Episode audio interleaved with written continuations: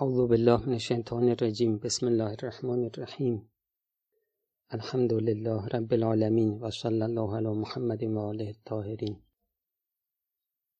گفتیم ریا یا در اعتقادات یا در اخلاق یا در اعمال و عبادات. ریای در اعتقادات رو گفتیم. جلسه قبل درباره ریا در اخلاق صحبت کردیم. گفتیم گاهی انسان خلق زیبا داره خلق زیباشم به خاطر خدا کسب کرده. اما در ادامه این خلق زیبا رو به مردم ارائه میده. حالا که خلقش رو زیبا می‌بینه میگه من از این راه کسب محبوبیت کنم. ایمان که ضعیف باشه همینه دیگه. وقتی شما میگید لا مؤثر فی الوجود الا الله همه کاره رو خدا می‌دونی؟ خدا رو تنها متصرف در قلوب میشمری؟ دیگه طمع نمی کنی به اینکه محبت مردم رو جلب کنی. که از این راه حالا یه سودی بهت برسه یا شری ازت دفع بشه. به حال نعوذ بالله گاهی ممکنه که انسان بر اثر ضعف ایمان ضعف توحید این خلق خوبش رو بخواد به مردم ارائه بده. مثلا آدم متواضعیه توی مجلسی مثلا کف جفت می‌کنه فرض بکن. جلوی دیگران خم میشه. از کلمات حاکی از تواضع صحبت می‌کنه. گاهی هم اینها رو به صورت سمعه میاد برای دیگران تعریف می‌کنه. می‌دونی من اخلاقم چیه؟ هیچ وقت عصبانی نمیشم. اینم یه نوع ریای دیگه. خب یکی از بدترین مصادیق ریا در اخلاق چیه؟ اینی که این طرف اصلا آدم متواضعی نبوده. حالا می‌بینی که الان توی جوی قرار گرفته آدم متواضع رو تحویل می‌گیرن. اینم برای اینکه تحویلش بگیرن میره صفت تواضع رو کسب می‌کنه. از همون پله اول خشت اول کار خرابه. خب حالا بیاناتی امام فرمودن که براتون ذکر کردم. اینجا هم باز امام موعظه ای دارن که این موعظه رو براتون می‌خونم. میفرمایند که پس ای عزیز بیدار شو و پنبه غفلت را از گوش برون کن و خواب غفلت را بر چشم خود حرام نما و بدان که تو را خدای تعالی برای خود آفریده. چنانچه در حدیث قدسی میفرماید یبن آدم خلقت الاشیاء لاجلک و خلقتک لاجلی ای پسر آدم من همه اشیاء رو برای تو آفریدم و تو هم برای خودم آفریدم. و قلب تو را منزلگاه خود قرار داده. جلسه قبل روایتشو خوندیم. تو و قلب تو یکی از نوامیس الهیه هستید. یعنی خدا میگه این مال من مال هیچ کس دیگه ای نیست. وقتی میگیم یه چیزی ناموسه یعنی چی؟ یعنی این متعلق به منه کس دیگه ای دست رازی بکنه من عصبانی میشم. خب اون عصبانی شدن نسبت به ناموسم بهش میگن غیرت. تو و قلب تو یکی از نوامیس الهیه هستید. حق تعالی غیور است نسبت به ناموس خود. اینقدر پرده دری مکن. پرده دری یعنی چی؟ یعنی تو اون چیزی رو که اختصاص به خدا داره مثل همین خلق زیبا ورداشتی دادی به کسای دیگه.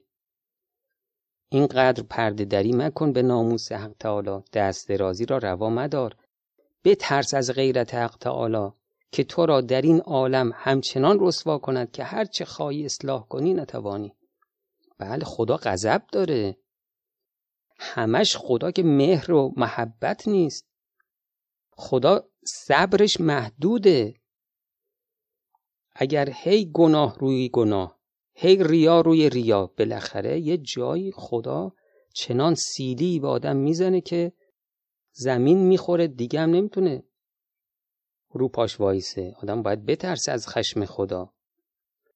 میفرمایند که تو در ملکوت خود در حضور حضرات ملائکه و انبیاء ازام پرده ناموس الهی را پاره می‌کنی با این ریاعت.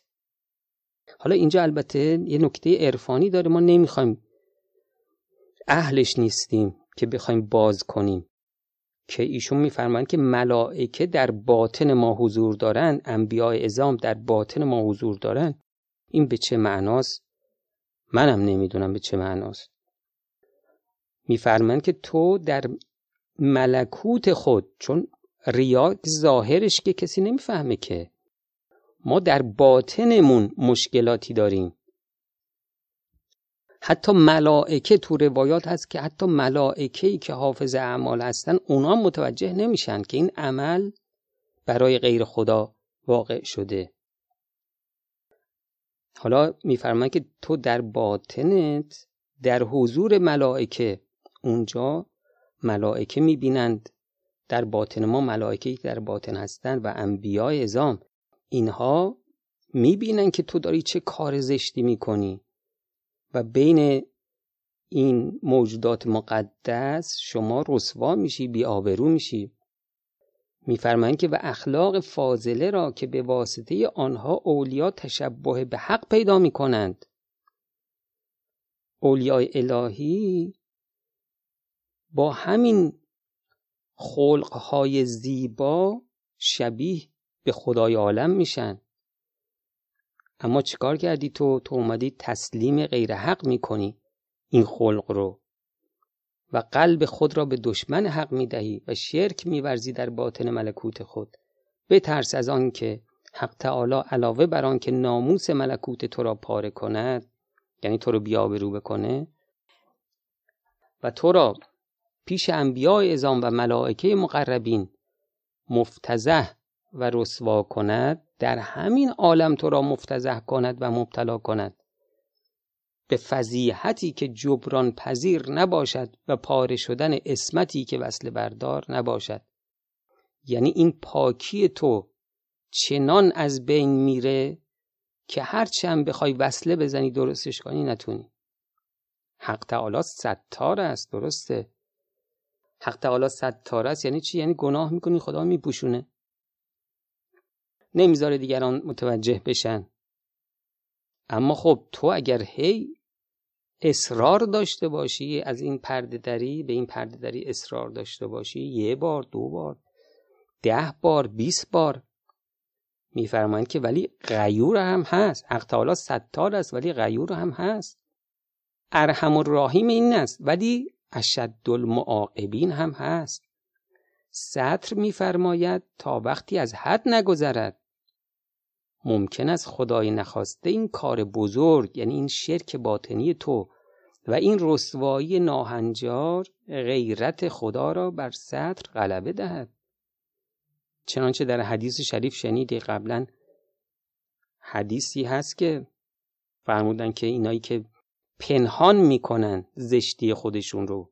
به مردم روی زیبانشون میدن. در باطن آلوده و کثیفن. خدا چیکار می‌کنه؟ بالاخره اینا رو رسوا می‌کنه.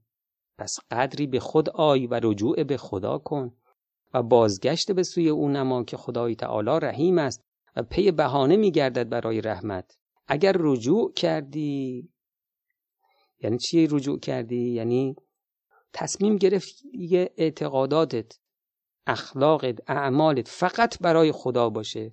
برای هیچ کسی نقل نکنی به هیچ کسی نشون ندی. به عنوان ریا.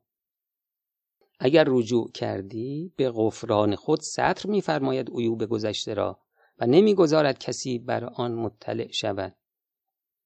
تو اگر از این رفتار دست بکشی فوری خدا هم آغوشش رو به روی تو باز می‌کنه. توی جلساتی که تو تهران داشتیم یه خانومی نامه نوشته بود میگفتش که من همه جور خلافی مرتکب شدم. بعد میگفتش که از اون وقتی که جلسه میام تصمیم جدی گرفتم که دیگه هیچ خلافی نکنم. بعد نوشته بودش که آقا از اون موقعی که تصمیم گرفتم هیچ خلافی نکنم تمام درهای آسمون به روی من باز شده. خب این خدای مهربان چرا آدم برای خدا کار نکنه که آغوشش رو حتی به روی گناهکارها باز می‌کنه؟ میفرماید که و تو را صاحب فضیلت می‌کند و اخلاق کریمه را در تو جلوه می‌دهد و تو را مرآت صفات خود میفرماید. اون موقع تو میشی آینه صفات پروردگار و اراده تو را در آن عالم کار کن میفرماید. ببین یکی از نتایج تربیت اخلاقی اینه. آدم در اون عالم ارادش میشه اراده خدایی. امام میفرمند که چنانچه اراده خود او در همه عوالم نافذ است. یعنی همینطور که اراده خدا نافذه اراده این شخصی که خلقش الهی شده هم نافذ میشه. چنانچه در حدیثی منقول است که وقتی که اهل بهش قرار گرفتند نامه از جانب حق تعالی برای آنها میآید که مضمونش این است. از جانب زنده پایندهی که نمی میرد به سوی زنده پایندهی که نمی میرد نامه اینطوریه. من الحی القیوم الذی لا یموت الی الحی القیوم الذی لا یموت. بعد میفرماید که من هر چرا خداوند میفرماید من هر چرا می‌خواهم موجود شود به او می‌گویم باش پس موجود می‌شود.